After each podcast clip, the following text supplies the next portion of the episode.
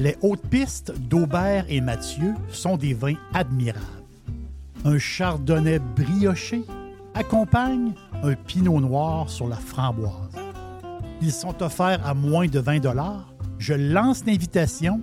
Goûtez les hautes pistes.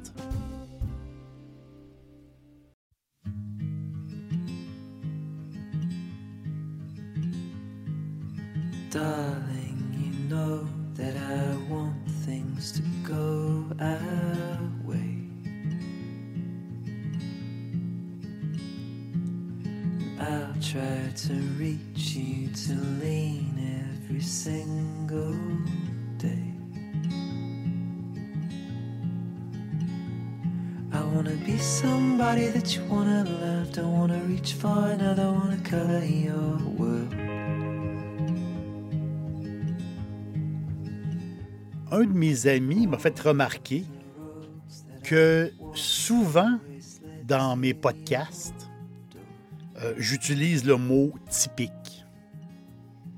Euh, c'est vrai, vous l'avez sûrement remarqué vous aussi. Mais typique, pour moi, ça veut dire, ça veut dire plusieurs choses.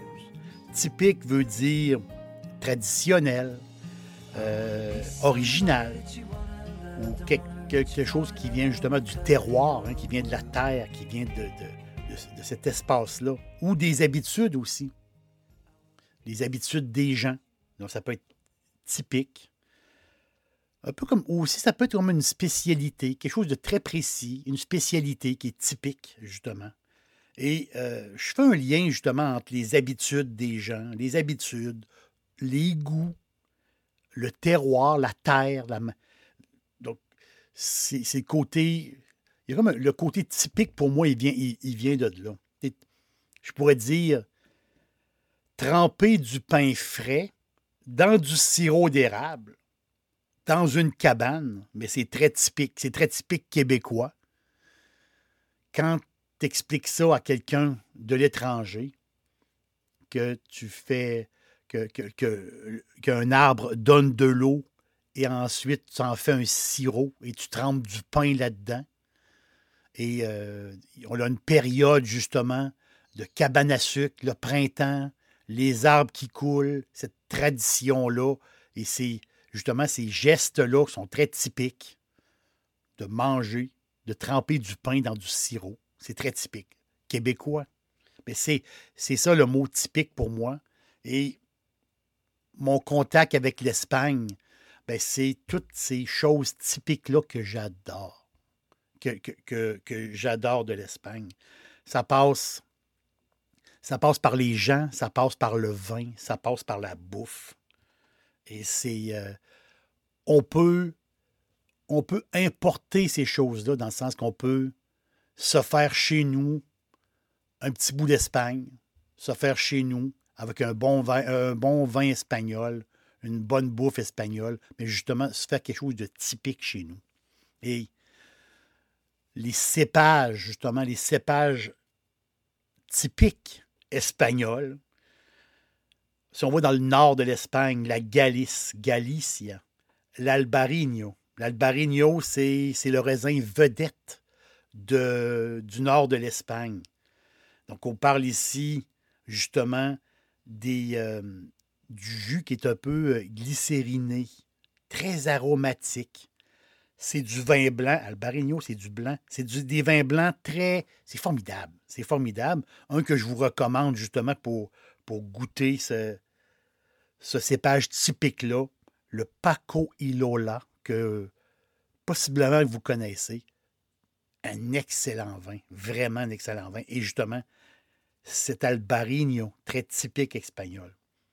Un qu'on connaît, que les Français connaissent très bien aussi, le Carignan. Le Carignan, c'est le Carignana. Très espagnol, très typique. qui est origine, qui originaire du nord de l'Espagne, qui donne des vins robustes. On parle, quand je vous parlais justement du jus d'Aragon, la région de l'Aragon, l'ancien royaume d'Aragon. Donc, le Carignana, c'est un vin du royaume d'Aragon un vin qui est formidable, qui s'appelle Particular. Particular, de la Bodega San Valero. Donc, on est où? On est en, on est dans lointaine banlieue, Saragossa, dans la grande banlieue de Saragossa. Typique carinien, non? Le particulier, vous allez, vous allez l'aimer. Un autre cépage vraiment espagnol, pur espagnol. Le Zarello, le cépage blanc. Euh, le Zarello, le, cépage blanc qui vient de la grande région de Barcelone. C'est le vin de Barcelone, si on peut dire, euh, d'une manière de dire ça. Donc, on s'en sert beaucoup pour faire les mousseux, les fameux cava espagnols, justement. Et en vin tranquille, justement, il y a un nom que vous connaissez sûrement qui s'appelle le Parez Balta, qui est, euh, très connu, vraiment très connu, Parez Balta. Et il y a- il y a un vin, justement, un vin tranquille qui s'appelle le Calcari, qui est un 100% Zarello. Très peu de sucre dans ce vin-là. Très, très peu de sucre. Du jus très minéral. euh, poivre blanc. Euh, les agrumes, un mix agrumes, poivre blanc, minéral. Vous allez voir le Zarello. Oui, on le consomme. On, en fait la fête, le Zarello, parce que c'est on, fait beaucoup de cava. Mais il y a, il des vins aussi tranquilles avec le, Zarello. Le grenache que tout le monde adore, le, le. Lui, c'est le. faut dire, le garnacha, c'est l'amant de la chaleur. Le vin, le raisin qui aime la chaleur, le raisin chaleureux, si je peux dire, qui est planté. euh, c'est le plus planté de tout le territoire ibérique au complet. Là, ici, on a du, on du fruit, beaucoup de fruits, hein, le grenache. On a du corps. Et euh, possiblement un des, je me lance comme ça, mais un des grenaches euh, formidables, un des grands grenaches connus, c'est le fameux Alto Moncayo. Alto Moncayo, c'est une splendeur, vraiment. Quand on, on goûte à ce grenache-là, ce 100% grenache-là, Alto Moncayo, avec un steak, c'est totalement, c'est fou, c'est fou. L'autre cépage typique, justement espagnol, le Mencia. Le Mencia qu'on qu'on trouve beaucoup dans la région de Bierzo, donc plus au sud de l'Espagne. Là, ici, on a des vins avec un beau rubis brillant, des vins épicés, avec des tanins assez souples, et qui peut, euh, oui, le Mencia, on peut, ils, peuvent vieillir, justement, ces vins-là, même si souvent, c'est des vins à prix euh, abordable, c'est des bouteilles qui peuvent vieillir quand même. Et souvent, ben, c'est justement, euh, on touche le 14% alcool régulièrement. Et il y en a un qui est très, très bon, le Pago de Valdoneje. Pago de Valdoneje, qui est, qui est un excellent, excellent euh, Mencia de la région de Bierzo. Le cépage blanc aussi, typique, typique espagnol, le macabeo. Macabeo qui est utilisé pleinement dans tous les montages, beaucoup, euh, utilisé beaucoup dans les montages. Donc souvent, on va le voir avec, avec un autre cépage ou tr- tr- trois cépages, mais ils vont mettre un peu de macabeo dedans parce que c'est un vin qui est très, très, c'est un jus très peu acide, mais qui donne un beau fruité, un très, très beau fruité.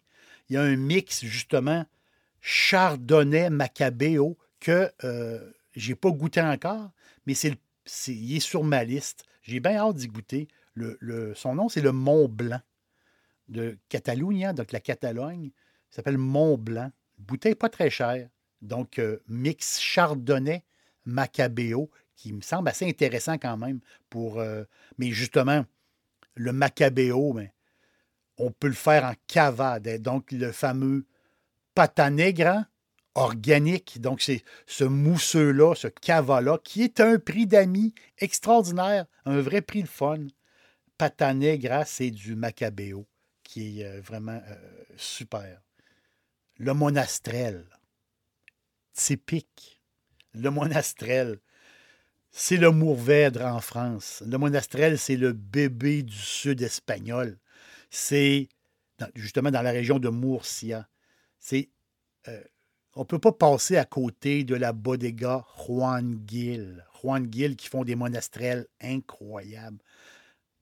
prix d'amis. Moi, j'appelle ça des prix à l'espagnol, justement, des prix à l'espagnol, des bouteilles formidables à des très bons prix. Juan Gil, Monastrel fameux. Là, ici, on est très, c'est très aromatique, hein, très, très, justement, euh, charnu, hein, charnu. La robe, c'est-à-dire la, la couleur très sombre, des vins un peu plus pesants, très riches. Monastrel, c'est formidable. Et je ne peux pas passer à côté de l'enfant roi. L'enfant roi, c'est le Tempranillo. Typique. Très typique, le Tempranillo. L'enfant roi de la Rioja. L'enfant roi de l'Espagne, si on peut dire. C'est l'épine dorsale de la viticulture espagnole. Du raisin avec une peau très, très épaisse, très résistant, puis qui mûrit rapidement. Mais c'est la complexité aromatique du Tempranillo, puis sa finesse qui en fait des vins euh, extraordinaires, fantastiques. Puis la gamme de prix, justement, c'est ça qui est impressionnant. Parce que c'est une gamme de prix, justement, de- puis on parle de la Rioja, c'est- le roi de la Rioja. Donc, c'est une gamme de prix très abordable jusqu'à des grands crus. Mais la gamme de prix là, est vraiment impressionnante. Et on trouve, des, bouteilles peu chères, euh, vraiment, euh, vraiment fantastiques. J'ai moi, j'ai une affection particulière pour le Vina Réal. Le Vigna Réal, c'est justement, et le Vigna Réal Grande Réserva. Mais le Grande Réserva, là, c'est là, c'est les, c'est les meilleures parcelles ensoleillées du secteur. 24 mois en barrique neuf, 3 ans de mûrissement en bouteille. Le Vigna Réal Grande Réserva, je l'adore, je l'adore, je l'aimerai toujours. C'est vraiment typique, typique espagnol. Mais qu'est-ce qu'on mange, justement? Dixili, c'est mon poulet frit préféré. Chez Dixili Charlebourg, vous allez être reçu par une équipe formidable. Le restaurant offre beaucoup d'espace à l'intérieur comme à l'extérieur avec son vaste stationnement. Un poulet frit débordant de saveurs, tout à fait extraordinaire. On vous attend à Québec, Dixilly, Charlebourg. Qu'est-ce qu'on mange? On veut manger typique. Juste, on veut manger typique. Vous le savez, les Espagnols adorent les omelettes et les fameuses omelettes aux patates. C'est très simple. hein? C'est des patates et des œufs. Il n'y a rien d'autre. La question qui est souvent demandée, est-ce qu'ils mettent de l'oignon? L'oignon, les Espagnols n'en mettent pas. C'est nous qui faisons des omelettes aux patates différemment. L'ingrédient est aussi simple que ça. Huevos et patatas. Rien d'autre. C'est comme ça. Donc, ces fameuses omelettes aux patates qui sont, euh, qui sont faites justement dans- à la poêle, dans l'huile d'olive. Euh, ça, c'est vraiment typique espagnol. Puis, puis je vais peut-être vous surprendre. Un steak frites, les Espagnols en raffolent. Il y a toujours, à un moment donné, dans un petit restaurant quelque part, ils ont toujours, ah, ils ont toujours le, ils ont toujours le petit steak frites à côté, là, le petit steak frites tout le temps. Parce que les Espagnols, oui, aiment beaucoup le, le- le steak frites. Bien sûr, la paella, qu'elle soit euh, au poulet, qu'elle soit euh, aux fruits de mer, ou que le mix, hein, le mix des deux. Donc, euh, la paella, on ne peut pas avoir plus typique que ça. Avec, euh, ça prend le bon riz, hein, le bon riz pour faire la paella. Les poissons, les poissons frits. Les poissons frits typiques, les sardines grillées. Ces sardines grillées, ça, c'est formidable. C'est formidable. Tout ce qui s'appelle les salades des Espagnols, c'est drôle. Ils vont, ils vont, souvent, ils vont mettre des œufs dans leur salade. Quand on commande une salade, il y a souvent des tomates, il y a souvent un œuf ou deux œufs dans, une salade. Ça, on le voit souvent. Les gazpacho. On le, les, les on l'entend parler, le gazpacho andalou, le gazpacho. Gazpacho, quand c'est bien fait, c'est formidable. euh, une soupe froide à base de légumes, à base de tomates. C'est euh, gazpacho avec des petits croutons. On met des, on de petits croutons rôtis à l'huile d'olive sur le dessus de la gazpacho. C'est vraiment bon, ça n'a pas de sens. Le cocido madrileño. Ici, c'est euh, justement à Madrid. Quand vous passez par Madrid, on le voit souvent euh, au restaurant. Ben, c'est des morceaux de porc, très simple. C'est des morceaux de porc euh, cuits avec des patates et des fois aussi avec des pois chiches.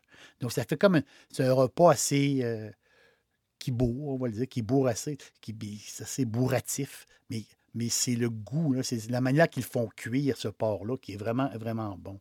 Et tout ce qui s'appelle aussi, qui est très typique, les fameuses fabadas. Donc, les, les plats mijotés d'haricots blancs, euh, mijotés avec du chorizo. Souvent, c'est avec le chorizo. Donc, des, haricots blancs. Des fois, c'est un petit peu de légumes et c'est mijoté doucement, doucement, un peu comme nous quand on fait des, des, euh, bines à la maison. Donc, on, fait tremper les bines. Après ça, les bines, on met un morceau de porc dedans. Et là, ça, ça va cuire lentement. Mais c'est le même principe, mais avec des haricots blancs. Ils vont mettre le chorizo à travers. Et souvent, on l'entend, ça, on ne peut pas passer à côté.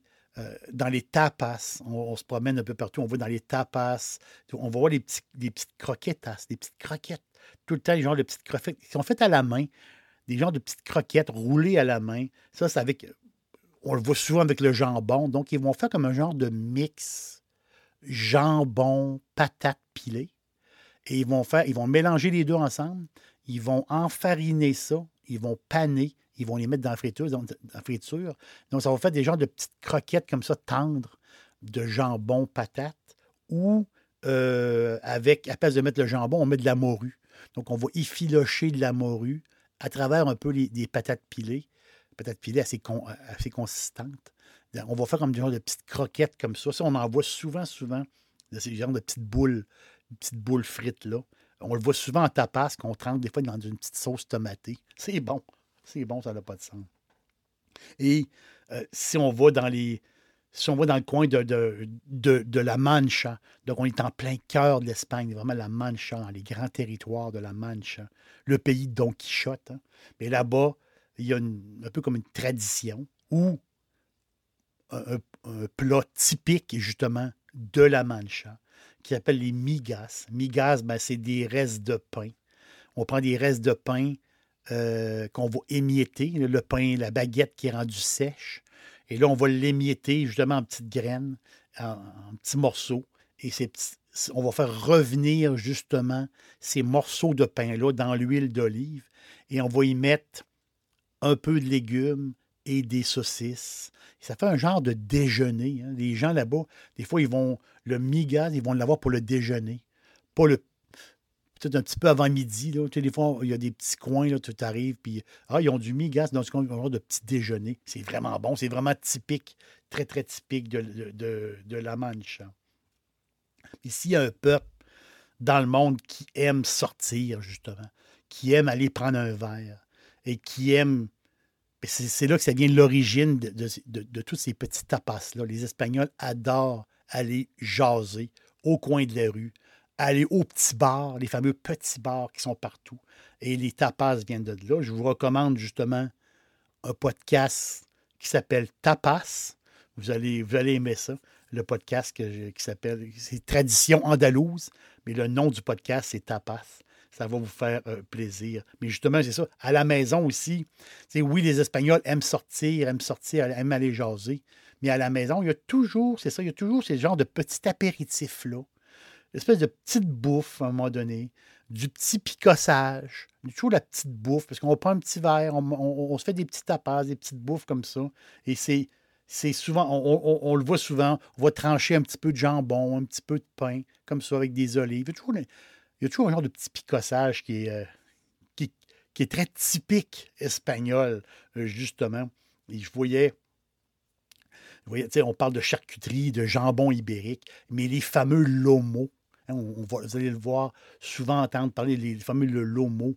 C'est comme des saucissons. C'est comme un filet de porc fait en saucisson. Donc, de la manière qu'ils font ça, en gros, ils vont prendre un filet de porc, ils vont le faire, ils vont le mettre dans du gros sel pendant deux jours, trois jours au frais.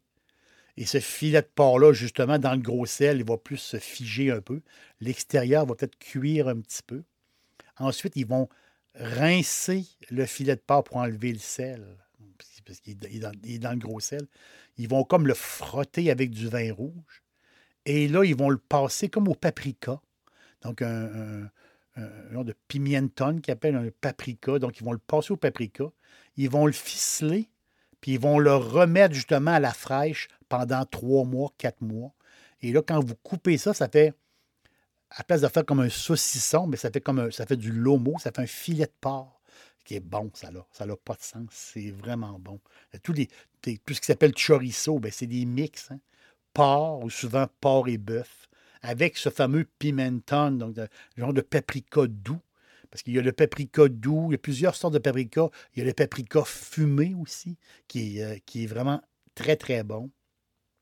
Et dans les choses typiques espagnoles de bouffe, ben, le fromage manchego.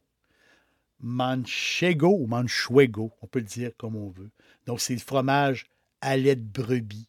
Donc, c'est les fameuses brebis manchega qui c'est des fromages tout à fait extraordinaires, fantastiques. Donc, un, ces brebis-là donnent un, lait très riche, très parfumé, et les brebis donnent à peine un litre de lait par jour. Donc, il y a une certaine rareté. C'est des fromages assez dispendieux, mais c'est des fromages fermes euh, avec un, goût fantastique, fantastique. Donc, ça, c'est vraiment typique du goût espagnol. Donc, quand vous allez justement sur le coin de la table, vous avez un verre de vin ou une bière, puis vous avez un petit peu de pain, vous avez des, petits, des, craquelins, justement, ou des, les fameux picos. Tu sais, les, petits craquelins, c'est comme des genres de petits bâtonnets pointus à l'huile d'olive. C'est ça, des picos, vous en voyez partout, partout. Il y a toujours des petits picos qui traînent un peu partout. Donc, c'est comme des, petits craquelins comme ça, euh, à l'huile d'olive, des petits picos.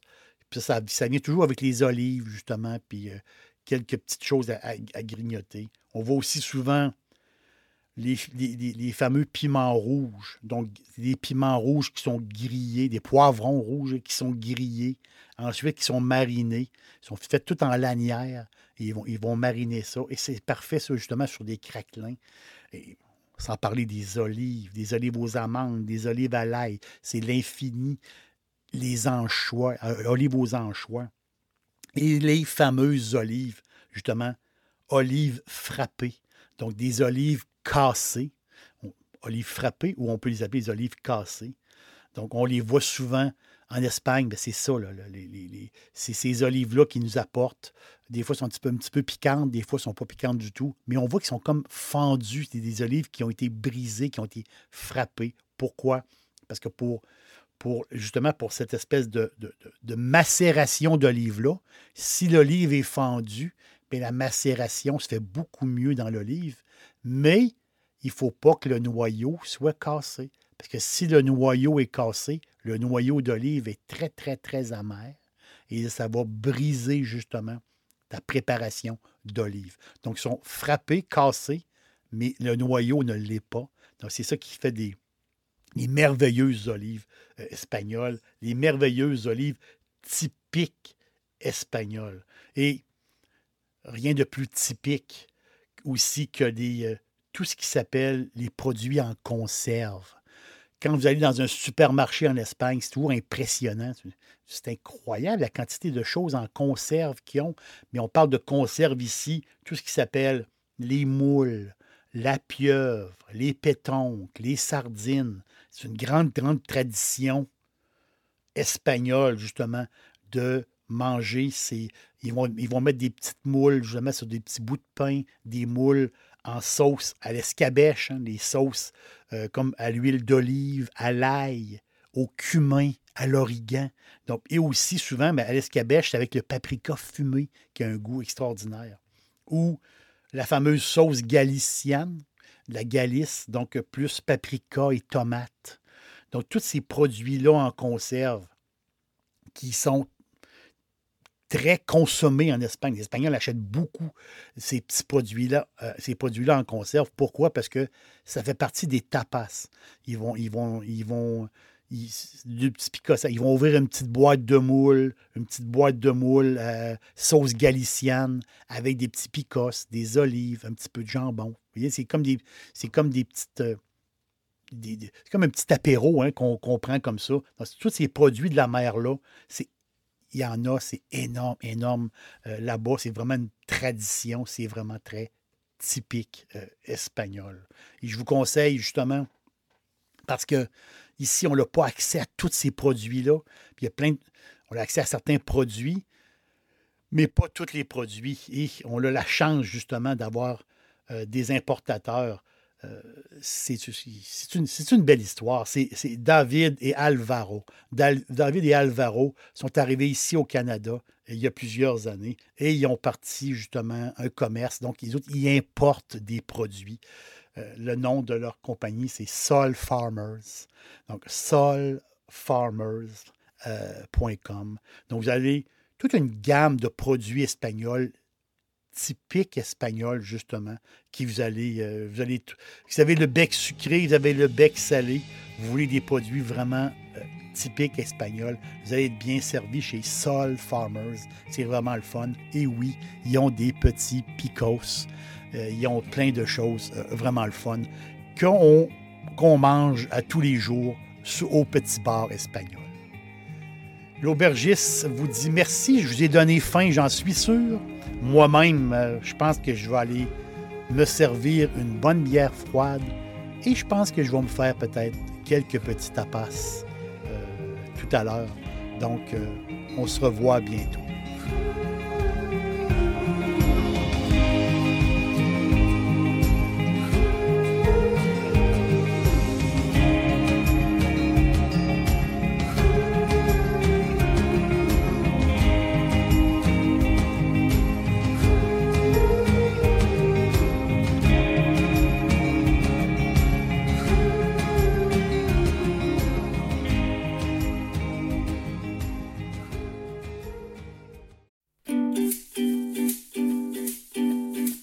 Me suivre au quotidien, cherchez Jerry l'aubergiste sur Facebook, Instagram, X et TikTok et bien sûr sur jerrylaubergiste.com.